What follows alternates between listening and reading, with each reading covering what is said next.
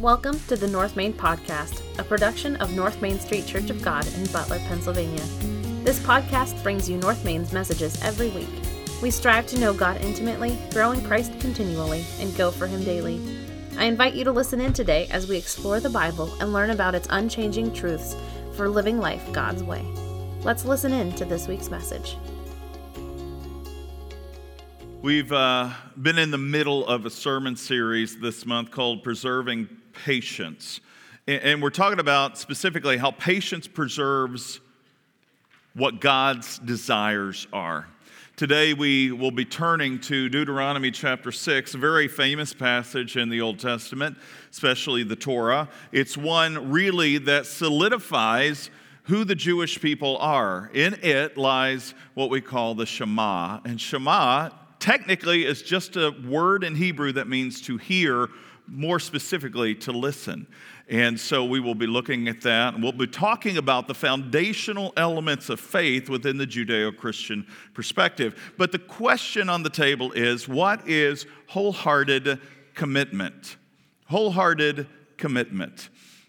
What is it? Hopefully, we'll unpack that today. In a story from August 1992 edition of the Quality Press, it reads as follows Forget about the concept of a town hall meeting to decide public policy. How about this instead? In ancient Greece, to prevent idiotic statesmen from passing idiotic laws upon the people, lawmakers, legend has it, were asked to introduce their laws while standing on a platform with a rope around their neck in the public square. If the law passed, the rope was removed. If it failed, the platform was removed. Now, we laugh about that. I don't know if this is true or not. It says legend has it that in ancient Greece, this was one of the practices performed at certain locations within that time period and in that empire. I guarantee you that there would be less laws put before the people than there are today if that were the way we went about lawmaking. It would also be very telling who truly believes in the laws they put before the people. Are you willing to put your life on the line for what you believe in? And therein lies the question this morning. What is wholehearted commitment? Well, wholehearted commitment is that which you're willing to put your life on the line for because you believe it that much. What are you willing to put your life on the line for? And if you're willing to put your life on the line for things that you can see, taste, touch, hear, feel, you know, our five senses, if you're willing to put your life on the line for those things, how much more should you be willing to put your life on the line for the one who created you? And that's the question. How much more should we be willing to stake our belief on God, who believed enough in us that at just the right point in time in human history, he became a human and dwelt among us. And not only did he dwell among us, he dwelt among us in a way that was perfect, the perfect human, showing us what God had desired of us in the first place. But he didn't leave it there. See, God's wholehearted commitment for us drove him to the cross. To where once and for all he could deal with the problem of sin and death that was ushered in in Genesis 3 when Adam and Eve partook of the fruit of the tree of the knowledge of good and evil, when God had told them not to, because if they did, they would surely die. At one point in time in human history, God says they can't do it for themselves, so I will do that for them because I love them and am committed to them. Wholehearted commitment. We focus on Deuteronomy chapter 6 today, and this is what it reads like from the New Living Translation. These are the commands and decrees and regulations that the Lord your God commanded me to teach you. Let's pause there. Who is writing this to the people? It's a guy by the name of Moses. Moses, if you haven't even been to church before, you've probably heard of this guy. Moses was the one who is attributed as having written the first five books of the Old Testament, Genesis through Deuteronomy. Deuteronomy actually is written toward the end of the 40 years of wilderness wandering when uh, after the exodus when the israelites are at mount sinai they've been given the ten commandments and, then uh, they go to take a look at the land. They send 12 spies in moses does. And when they come back they say the land's great. We would love to take over this land but the people there are huge. They're like giants and we're like little grasshoppers compared to them and so they refused to go into the land that God was leading them to. And so God says, Fine, for the 40 days that the spies were in the land of Canaan, which would become Israel, he says, I'm going to tack on one year for every day they were in that land. So 40 years in the wilderness just outside of the borders of Canaan, or what we call the promised land, until a generation of them died off. And so now we come to the book of Deuteronomy. And what Moses had written in Exodus and Leviticus and some of Numbers now is rewritten again in Deuteronomy. Deuteronomy, as I've mentioned before, is actually called a second law or the second law, not a second law, but the second law. It's a reiteration of the first law given at Mount Sinai. You will see duplicates in the book of Deuteronomy that you found in Exodus and Leviticus and some of Numbers. The Ten Commandments is written again in the book of Deuteronomy. Why? Because what Moses is doing is telling this new generation, you guys now are getting ready to go into the land that God had prepared for you, that He promised for you, that you would be His people and, and, and He would be your God. And this will be how you are to live when you come into that land as my representatives, as my people. And so now Moses writes this. He says, These are the commands, the decrees, the regulations that the Lord uh, your God commanded me to teach you. You must obey them in the land that you're about to enter and occupy. And you and your children and grandchildren must fear the Lord your God as long as you live. Again, this isn't a fear of like, complete panic and turning away from God, even though when somebody is in the presence of God, it does drive them to their faces, right? Because they were, oh, woe is me, I'm a man of unclean lips, Isaiah said. Anybody who had encountered God, even Moses at the burning bush in Exodus chapter 3, realized that he was in the presence of God, which meant more than likely he was going to die. But God says, no, no, no, no, don't worry. I have a task for you. So, this holy fear that we are to have is a reverence. Like Des said when she was reading up here, it's this holy reverence, this awestruck wonder of who God is in comparison to who we are.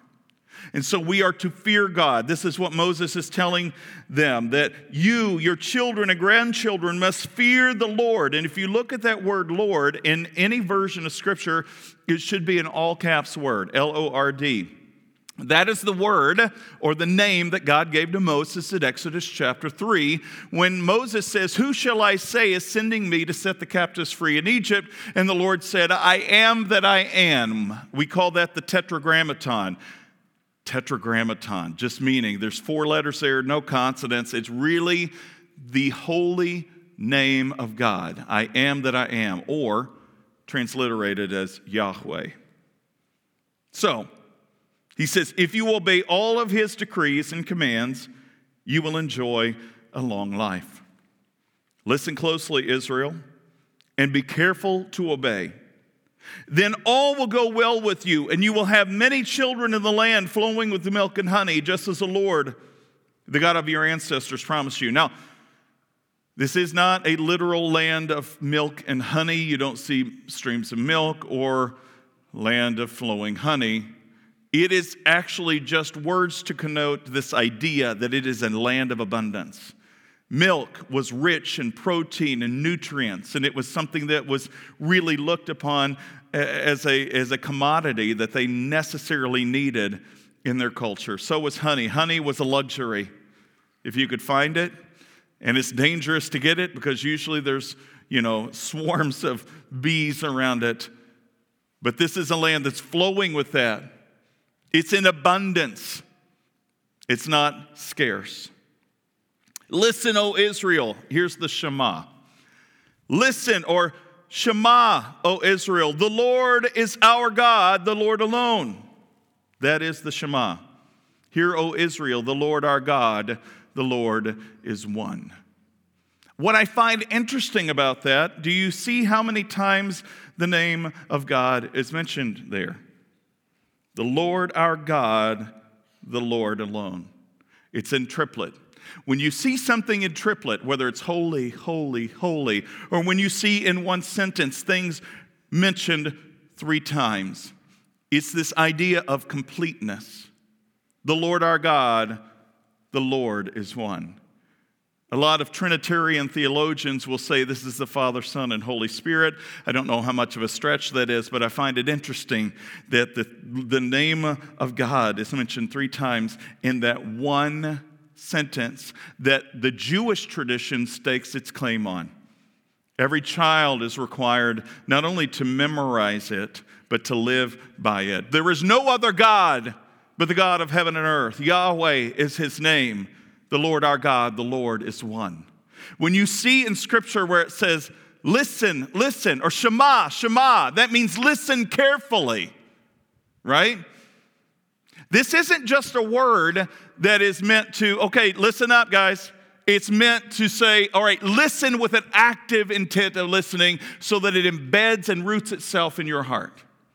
This is foundational, is what Moses is saying. And you must love the Lord your God with all of your heart, with all of your soul, with all of your strength. Where have we read that before? In the New Testament, Jesus' own words. When a religious scholar came to him, a Jewish religious scholar, saying, All right, Jesus, we know you're a good teacher. Why don't you tell us what the greatest commandment is? Trying to catch him in a trap. And Jesus says these words. Guess what? It was uttered by Moses on behalf of God centuries earlier. You must love the Lord your God with all your heart, with all your soul, with all your strength, and you must commit yourselves wholeheartedly to these commands that I'm giving you today. Verse 7 Repeat them again and again to your children. How often do you have to repeat things to your children? Right? A lot, right? I mean, those of you that have had kids that are now grown and out of the home, do you remember ever repeating yourself to your kids? So, what Moses is now saying to the Israelites as they're about to come into the land that God had prepared for them is to say, Listen up. God is one, there is no other beside him. And you need to teach that to your children. And not only that, teach the commands that God has given so that it will go well for them when they come in to this land that I'm giving them. And they will live long, fruitful, healthy lives in this place. If you just come to God and you trust in God, wholehearted commitment to Him, He will never leave you, nor will He forsake you. All will go well.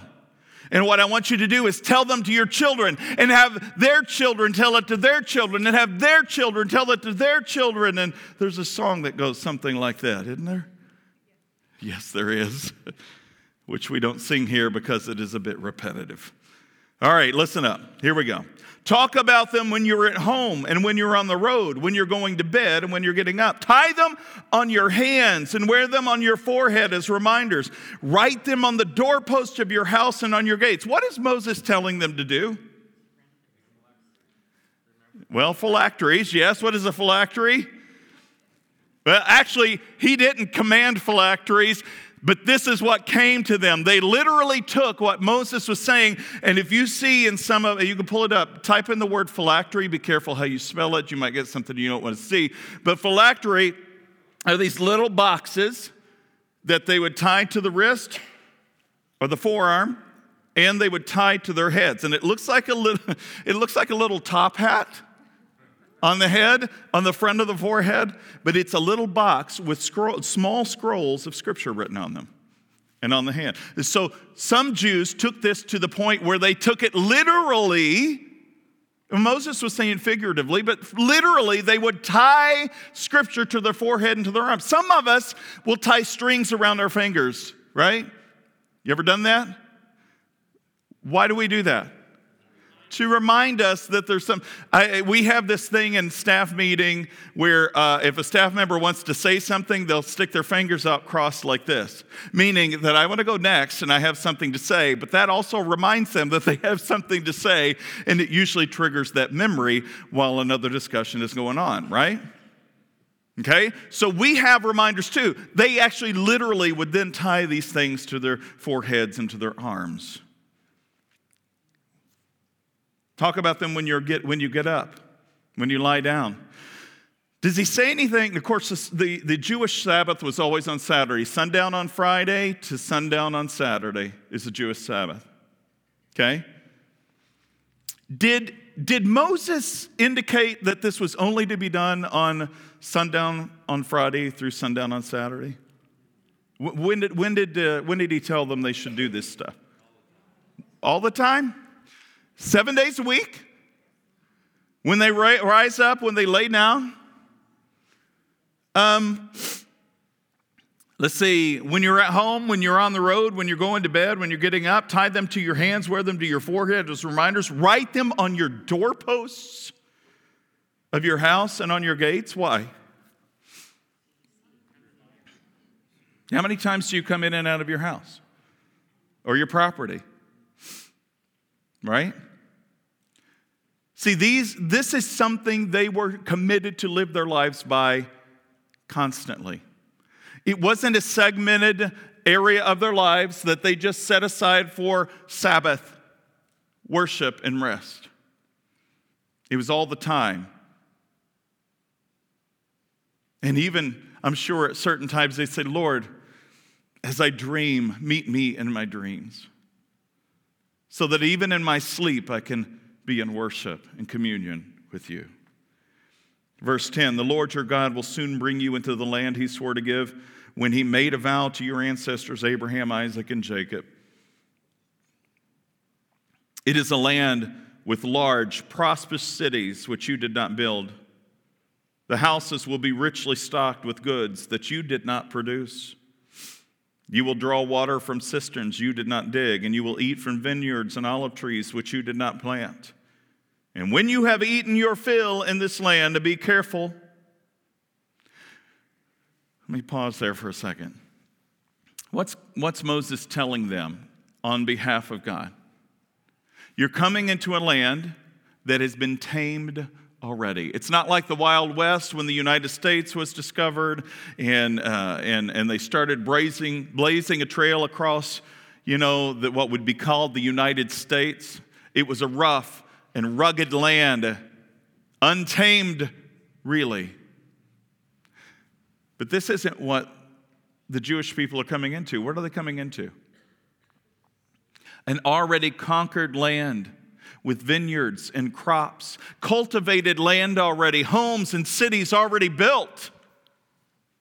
Now, before you go in your mind, well, what's going to happen to the people that built those cities? It is honestly a different sermon for a different time. Suffice it to say, I'll give you a little side note here.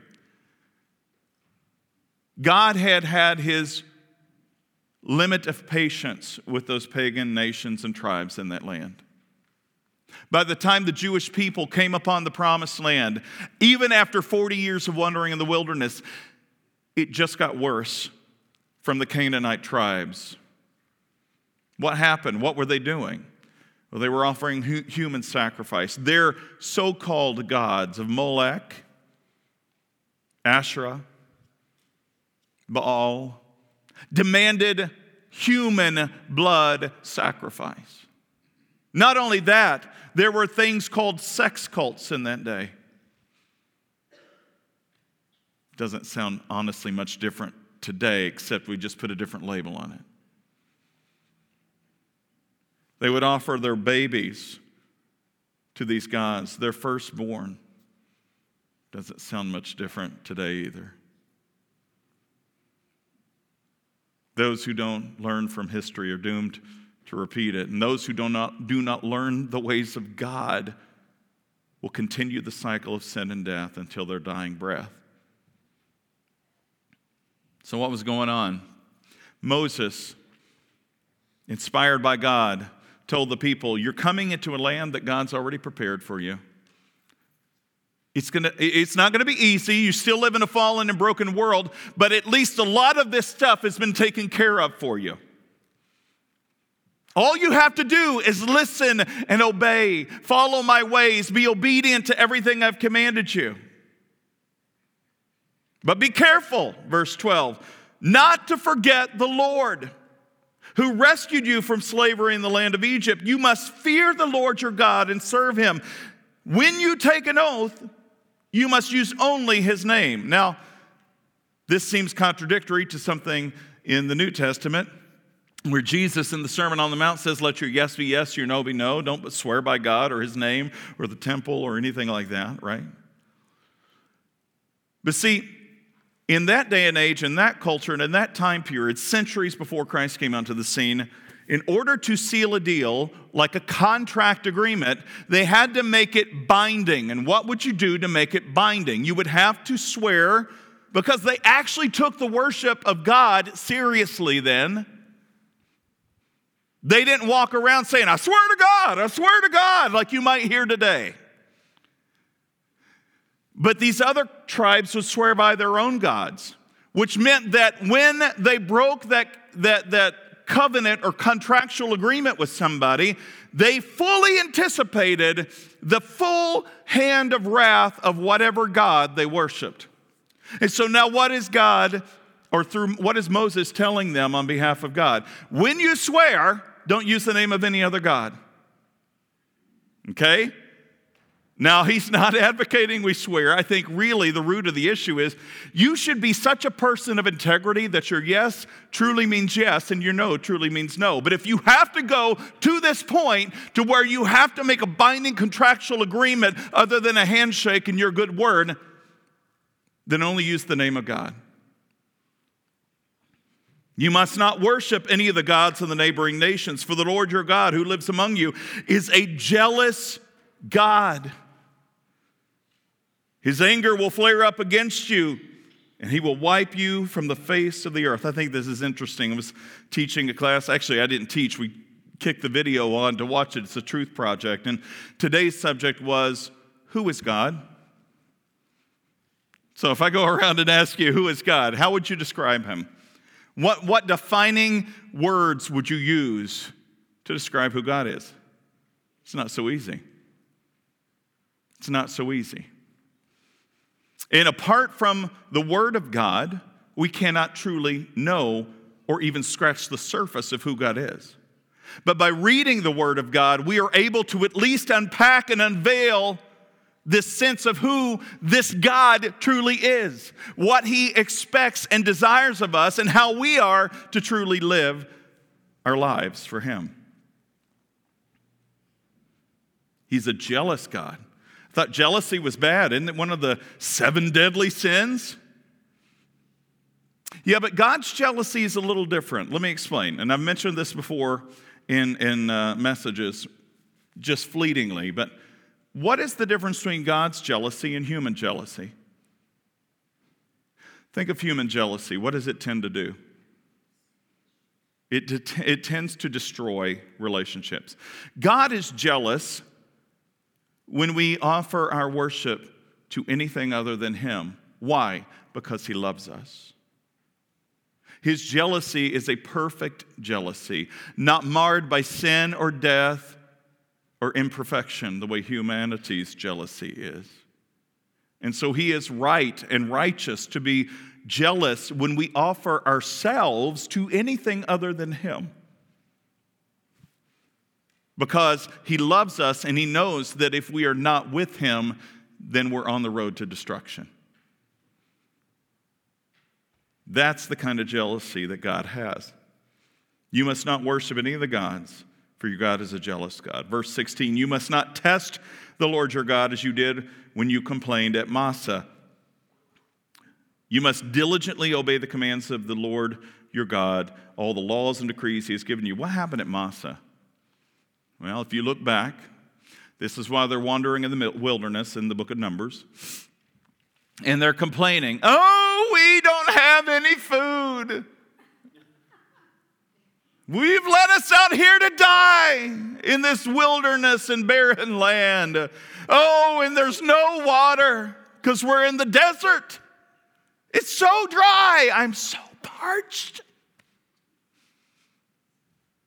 And then you get the manna, and they complain because the manna, we don't even know what it is, but it has the nutrients enough to sustain them in the wilderness. Miraculously given by God every morning. As the dew evaporated off the ground, there was left this edible substance called manna. Oh, but we hate it. It's like, have you ever eaten something over and over and over until you're like, oh, I can't eat another, I, I can't even think of that. Okay? So we humanly can understand that, but they were starting to take for granted the provisions God had given them in the 40 years of wilderness wanderings. And so at Massa, or Massah, they're complaining about drink. And God tells Moses, You can get water from that rock over there. You know what's so cool about this? It's a whole different sermon topic for a whole different time. But obedience requires us to do some things that seem senseless to the rest of the world around us. Hey, Moses, go over and speak to that rock. It'll give you some water. Have you ever talked to a rock before? And if you have, have you talked to a rock in front of other people? And if you have, have they ever thought you were crazy? If somebody catches you talking to an inanimate object, you're gonna more than likely look a little foolish. But God drives us to these place, these places of foolishness to the rest of the world to see are we really who we should be for Him? Do we really trust that what he's saying is true? And if so, let me see if that's correct. Even Moses faltered. Because in one instance, where he's told to speak to the rock to bring forth water, instead he takes a staff and he whacks the rock twice. It still brings forth water because God is a good and merciful God in spite of our disobedience. But it was that one act that kept Moses from entering the promised land along with the rest of the Israelites. You must diligently obey the commands of the Lord your God, all the laws and decrees he has given you. Do what is right and good in the Lord's sight, so that it will go well with you. So all will go well with you. Then you will enter and occupy the good land that the Lord swore to give your ancestors. See, he could have got, given up on them you know what's so cool about God? Is He's willing to wait generation after generation after generation after generation for faithfulness to come. He said, I swore to give your ancestors this. I'm going to hold up my end of the bargain, even though you, your ancestors, their ancestors, and their ancestors broke the covenant agreement. I'm still going to fulfill my end of the bargain because I love you.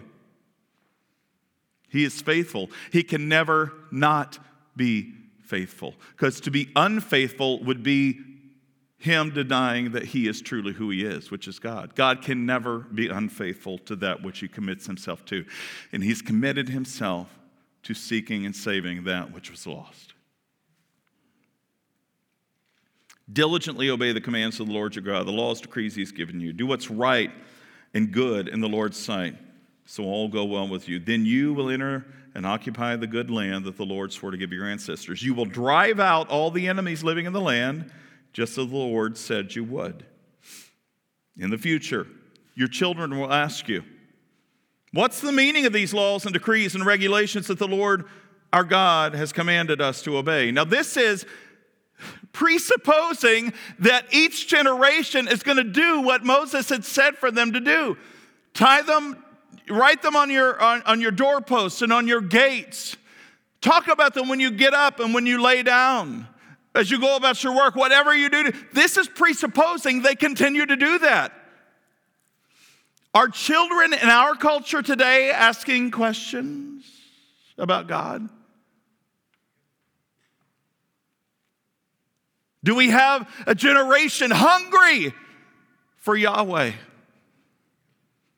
I'm going to contend not in great majority. As each successive generation in the United States has continued down this path to where we've segmented our faith off into this way off corridor of our life, there are not successive generations that are being raised up where this is talked about every day when you rise and when you walk and when you go about your day. No, it's relegated and complainingly so to an hour to an hour and a half on Sunday mornings. And then if the pastor goes a little too long, we get a little squeamish and squirrely, and then we we think, well, I, I, need to go to a place where they're preaching 15, 20 minute sermons, and the worship is this or that, and you can say whatever this or that is in your own desires. Ladies and gentlemen, I've been in the ministry for going on 23 years. And we're at a crisis point, a pivotal point in our generation and in our culture. See, we've been in the promised land, flowing with milk and honey, and we're doing what Moses had warned them. Be careful when you come into this land and when it's going well and when things are great, because you start to take it for granted. And when you start to take that for granted, guess what's going to happen? You're going to slide down that slippery slope of forgetting God and that you did not do this. It was Him through you who made these things possible. And when you forget, you're doomed to repeat the failures of the past. Verse 21 Then you must tell your children, We were Pharaoh's slaves in Egypt. But the Lord brought us out of Egypt with his strong, mighty hand. The Lord did miraculous signs and wonders before our eyes, dealing terrible blows against Egypt and Pharaoh and all the people, the 10 plagues, the parting of the sea, the manna and the wilderness, water from a rock in the desert. See, this is what God did for us. And though you weren't there to see it, I'm telling you it's true. And the Lord our God commanded us to obey all these decrees and to fear Him so that He can continue to bless us and preserve our lives as He did or as He has done to this day. For we will be counted as righteous when we obey all the commands the Lord our God has given us. Here's the key point wholehearted commitment to God's commands is a means to blessing and preservation of life. Let me say that again. Wholehearted commitment to God's commands and to his teachings is a means to blessing and preservation of life. What do you know that's absent from that key point? Doesn't say it'll be perfect. It doesn't say you'll have everything you want. But when we obey God, when we follow Him faithfully, we're blessed. Even when we don't have two nickels to rub together, we can be blessed. And life can be preserved. This is the same thing that Jesus says in Matthew 11. When he's asking you, why do you worry about what you'll eat or what you'll drink? Why do you worry about what you wear? See, the Lord provides food for the sparrows and the birds, and He dresses up these, these, these beautiful flowers, lilies in the field, prettier than Solomon could have ever imagined with all of his royal robes. And don't you think the Lord cares more for you than the birds who will drop dead or the flowers of the field that will fade and wither away? Aren't you more important to God than them? So why do you worry? Jesus asked. Why do you worry about tomorrow? Tomorrow has enough worries of its own. And how many of you, if you do worry about tomorrow, can add another day to your life? Let me ask you a question. Now, what is wholehearted commitment? I asked you that earlier. Do you have a better handle on it? You see, I contend that if we are wholeheartedly committed to God, doesn't matter what happens in Ukraine or Russia, doesn't matter what happens across the face of this globe, that would cause us to go, oh no, World War III is coming to town. And I'm not just flippantly throwing caution to the wind. I want you to hear me. My children are beginning to ask me, oh no, when Russia invaded Ukraine, right? Are we going into World War III? They're experiencing what those in my generation experienced during the Cold War, where we would have to do these drills where we would run and get under our desk in case of nuclear fallout. Down in the basement of the school, just as we would do for tornado drills and anything else. And I was scared to death as a kid. Why? Because I wasn't being taught early on from an early age that there's no hope outside of putting our whole, complete trust in God. Do you know what was going on? Not in the days of Deuteronomy chapter 6, but prior to that, but also in Jesus' day. You would fear for your life to be called a Christ follower or a person of the way, which is what they were initially known as before they became Christians. If you were a person of the way, you had a mark on your back to be persecuted or executed. You're one of those Jesus people, huh? This is why Peter denied Christ three times before the rooster crowed. Remember? Why? Because he had a mark on his back. He was one of the inner 12. Wholehearted commitment will put you in the crosshairs of the enemy who seeks to steal, kill, and destroy. And you can stay outside of that risk, but you cannot be a private Christian. I hear this, this fallacy and this false teaching a lot. Well, I have a private faith. No, that's not biblical. Uh, that's actually not faith at all. That's not trust in God. Trusting God is completely surrendering yourself to Christ through faith and belief in Him and becoming a part of the larger body of Christ in which there is transparency and openness and love. A place where there's grace and mercy and forgiveness. Yes, a place where there's rebuke when necessary, but it's rebuke out of love to bring somebody along in the faith.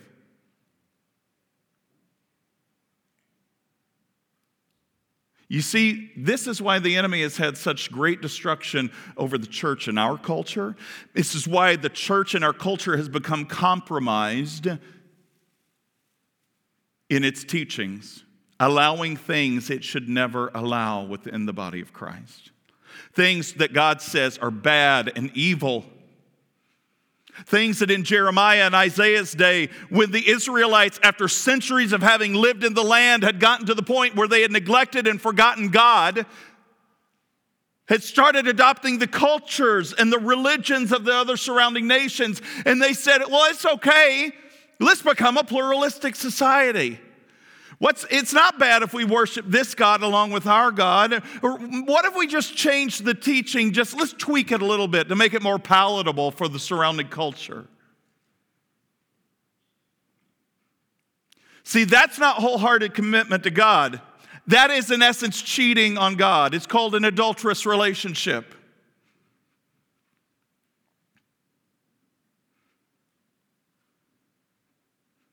And God still loves us in spite of that, and He still continues to try to woo us in spite of that. But the only true hope is if we stay centered and in alignment with His purposes for us. You see, commitment to God alone is paramount to blessings and preservation. Theologian Patrick Miller writes To love God is to be loyal to the Lord, to keep the Lord's commandments, to walk in the way of the Lord to do or to heed the commandments, statutes, and ordinances. Let me ask you a question. So, when Moses is writing this, what commands is he telling us that we should obey? The commands of the Lord. What are the commands of the Lord? Well, we can do one of two things. We can look at the Jewish tradition, which tells us there are 613 laws. And you should. You should know those. You should understand them. Genesis through Deuteronomy, you'll find them all in there. But what specific laws of God were given by his very voice to the people in Exodus chapter 19 and 20? The 10, right?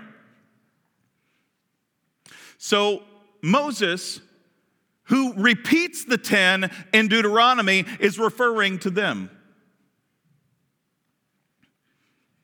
Don't have any other gods before me. Don't take my name in vain.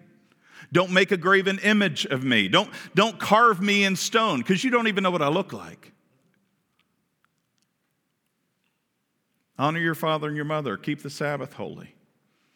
And the list goes on. Don't murder. Don't commit adultery. Don't steal.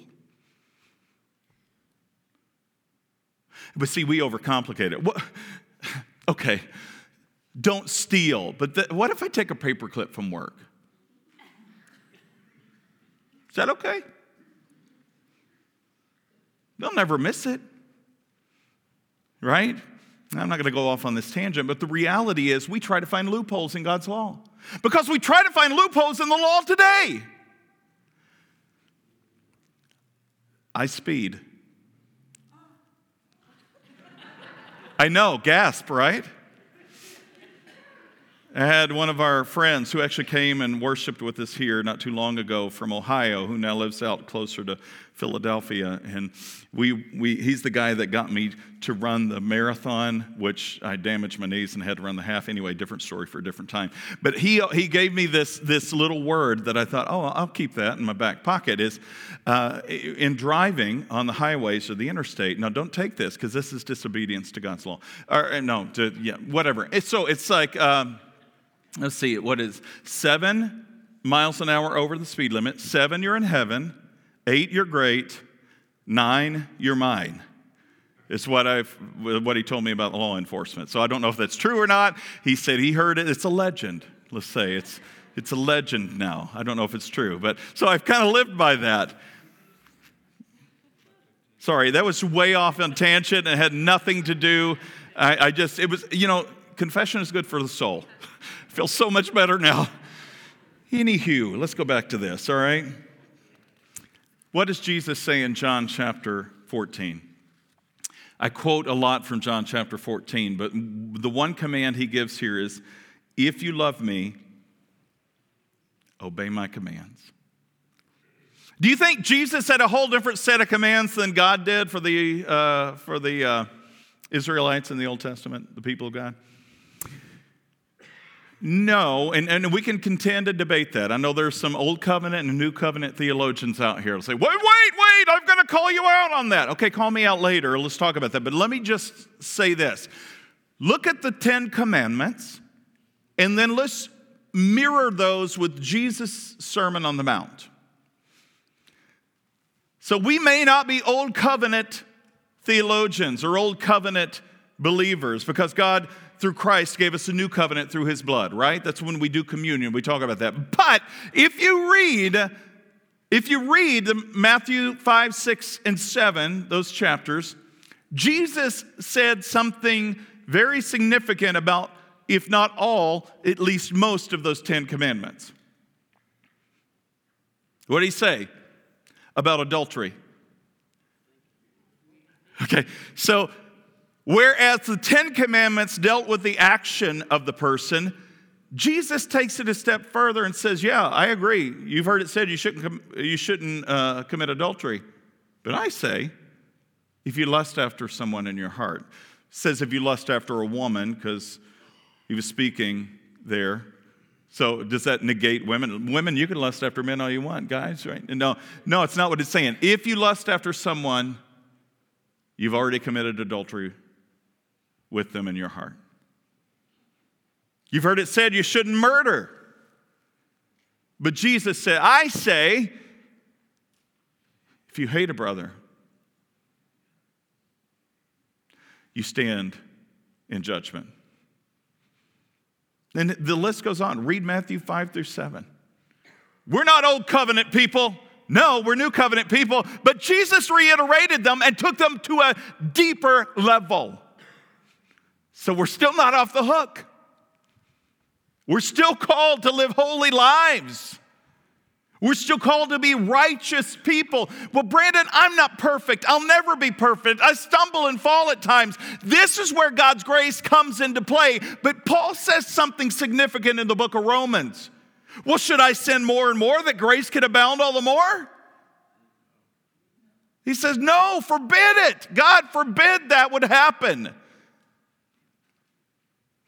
Because if you go out casting God's grace aside because you think it's just going to continue to cover a multitude of sins, you're only fooling yourself and you're becoming captive to the enemy who seeks to steal, kill, and destroy.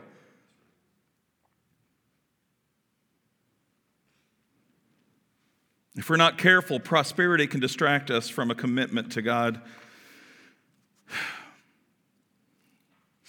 We run the risk of taking for granted the blessings that we have as a nation. As I mentioned earlier, for the most part, we are well fed, we're clothed, we're housed, we're free. Even with inflation, it doesn't look like many of us are starving, right? In our culture. That doesn't mean we won't ever get to that point. However, a nation that forgets where its blessings come from are doomed to become cursed in the end.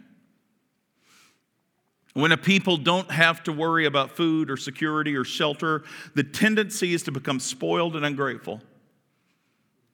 This is what happened as the Israelites continued on in their course of history. And it didn't take long, quite honestly, before they succumbed to their own comfort levels.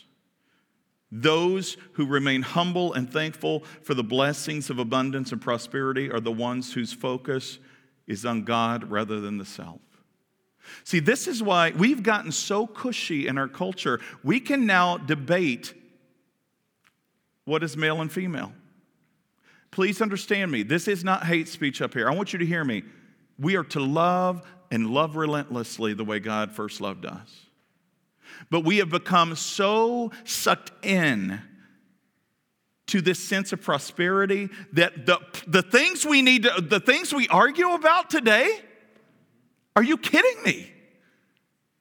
See, this is where the enemy has a heyday. If he can get cultures focus off God, he can get them on some of the most inane things. It's not until a culture comes into crisis that it finds God again, at least in human history, right? I've said this before. Where are the places on earth where the Christian church is thriving right now? It's a place where they have to make a wholehearted commitment because a half hearted commitment will put them square in contradiction to the, to the government or the culture of the day. You don't put your life on the line for a half hearted commitment. But see, we've taken for granted all of the freedoms we've been given to the point now those freedoms are ebbing away and we are becoming a culture enslaved by sin and death rather than being free from it. Well, Brandon, our culture, quite honestly, started off bad and it has all of these. No, here's the thing you're right. But our founders knew well enough that if our governmental laws and structures were rooted in Judeo Christian values, that it would self correct. Yeah, we can point a finger in our history and say, we really screwed up there. This is really bad. It's embarrassing to even talk about. But it's not what defines us. It's our being rooted in Christ as a culture that defined us. But when we hit the place of prosperity, when we came to this place in our culture to where we weren't living meal to meal, where we weren't having to worry about clothing, say the middle of the 20th century, started to take things for granted. In the 1950s and 60s, we start to have these debates. Should prayer be in schools anymore? What about Bible readings? What, what about just a moment of silence at the beginning of the day? How about taking the words God out of the pledge? How about a new how about a new anthem to sing? Listen, don't get me wrong. I'm not promoting United States. I'm promoting Christ. And a nation, this is an example, a nation that forgets its roots is doomed to fail. We were rooted, and I said were, in Judeo Christian values. In a time when the church shouldn't have been wagging a finger and pointing, but should have been on the front lines of this dialogue in culture back in the 50s and 60s and so on and so forth. It was on the front lines in the early 1800s through the Civil War. The church was leading the abolitionist movement. The church was the church has always led, the true church of God has always led in a positive way to bring freedom. Well, what about the Catholic Church? They, they killed people. What about the Inquisition? What about, I didn't have this in my notes, but hear me out on this. That's not the true church. You know why? Because they had veered so away from scriptural principles and the commands of God that they put the law of man on people. This is happening. Just look at the Protestant tradition today. How many pastors have risen to fame and fortune and they've forgotten their roots, or maybe they started off wrong to begin with, that have now fallen from grace, so to speak?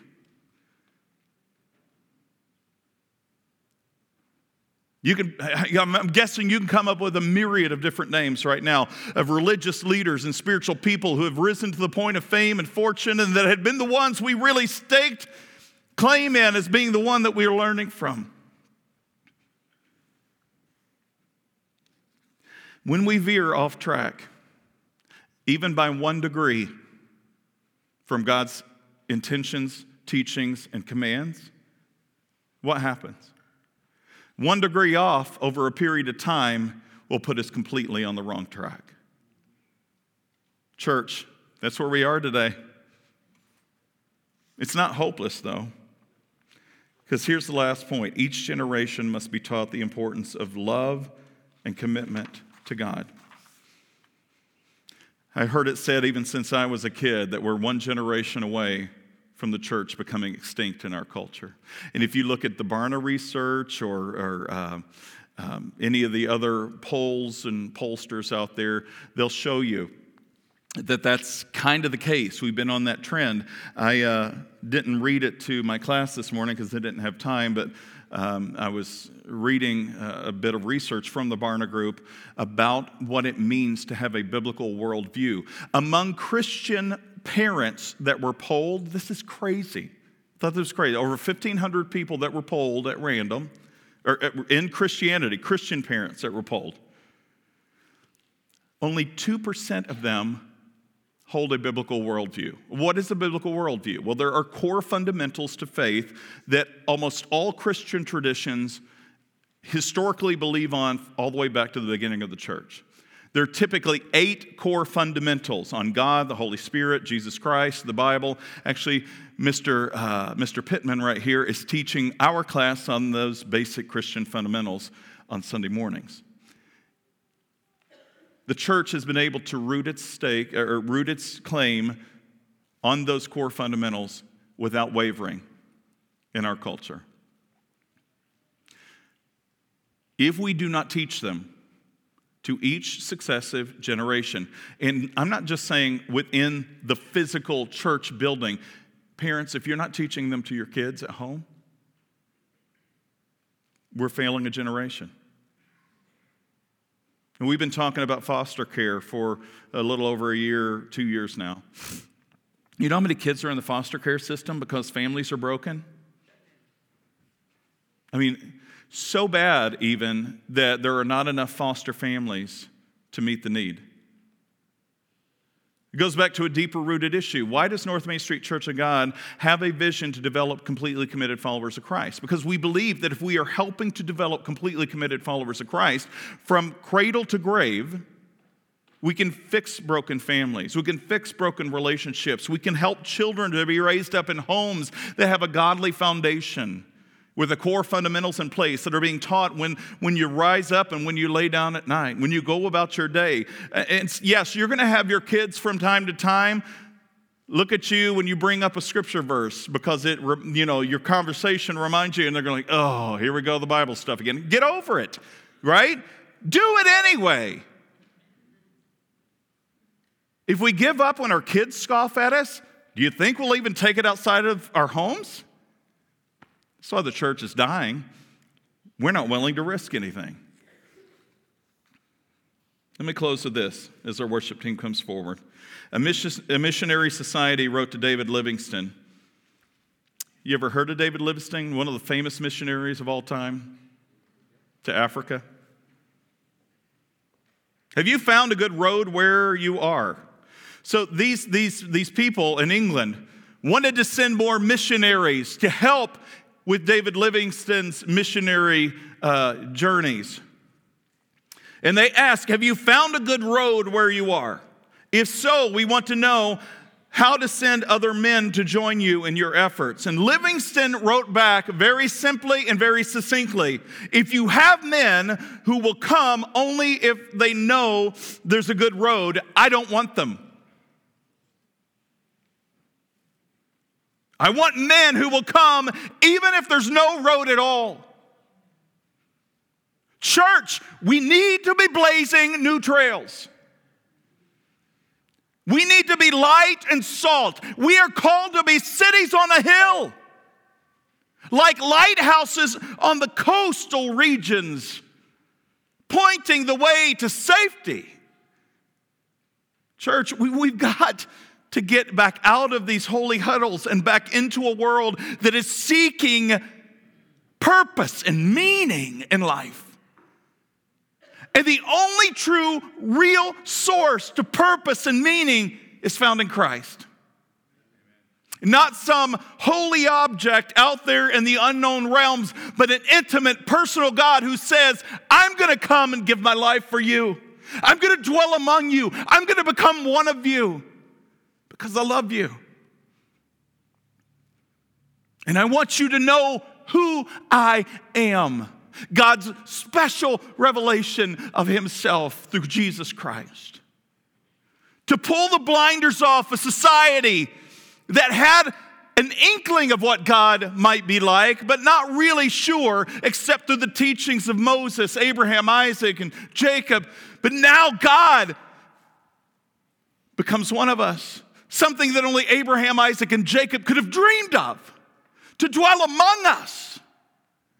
Who then died on a cross, rose from the grave, and says, Listen, I can't stay around.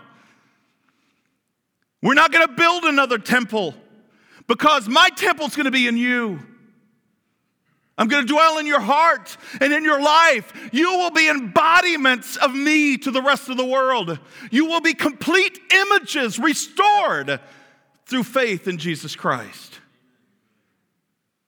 Wholehearted commitment.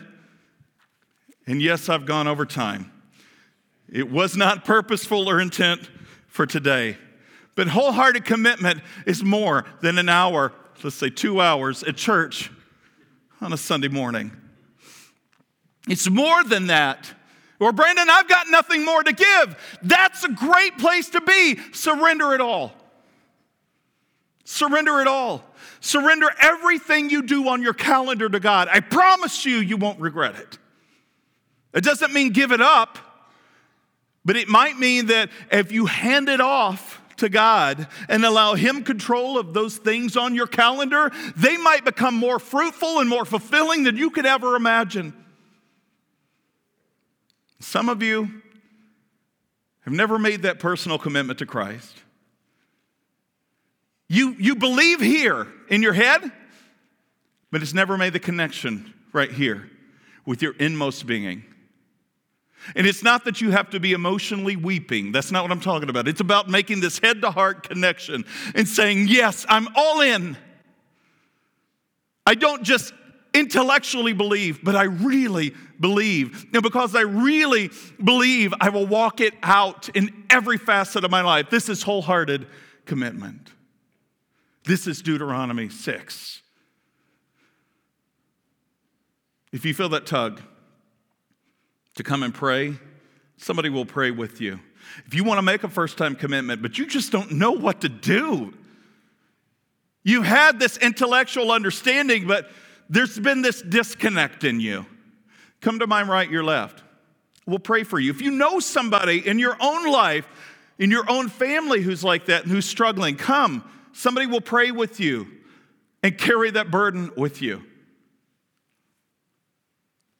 If you're wanting to reconcile with God on your own, you come to my left, your right. Nobody's going to bother you over here. But don't leave, as I beg every week, don't leave without making some kind of step toward God through faith in Jesus Christ. Heavenly Father, in this place, and those who are watching online, I know that you are not bound by space and time, but can be at any place at the same time. And God, we honor your presence, whether here or at home. Whether we leave this building today and go out to our cars, we don't leave you behind. You go with us, especially, especially if we've welcomed you into our lives through faith. I pray if there's any lack of commitment in this place today, that wholehearted commitment would hold sway over everyone in this room and everyone who hears this message. Father, it's not about it's not about doing more things, it's about being a child of God. Help us to understand that in being a child, we live daily what that really means. Forgive us where we faltered and fallen by the wayside or just been stubborn or even literally just ignorant of what your word means with regard to obeying commandments and teachings. God, you, through Jesus Christ, were the living word made flesh. Help us to follow you, the way, the truth, and the life, I pray. In Jesus' name, amen. Thanks for joining us this week. Check back next week as we dig deeper and go further in our understanding of God's Word. Make sure to visit us on our website, www.northmaincog.org, where you can learn more about us. If you found value in today's message, we'd appreciate a rating on iTunes, or if you'd simply tell a friend about the show, that would be helpful too. Donating to the ongoing ministry of North Main is easy. Just go to our website and click on the Give tab at the top of the screen. Thanks for listening. We look forward to you joining us again next week.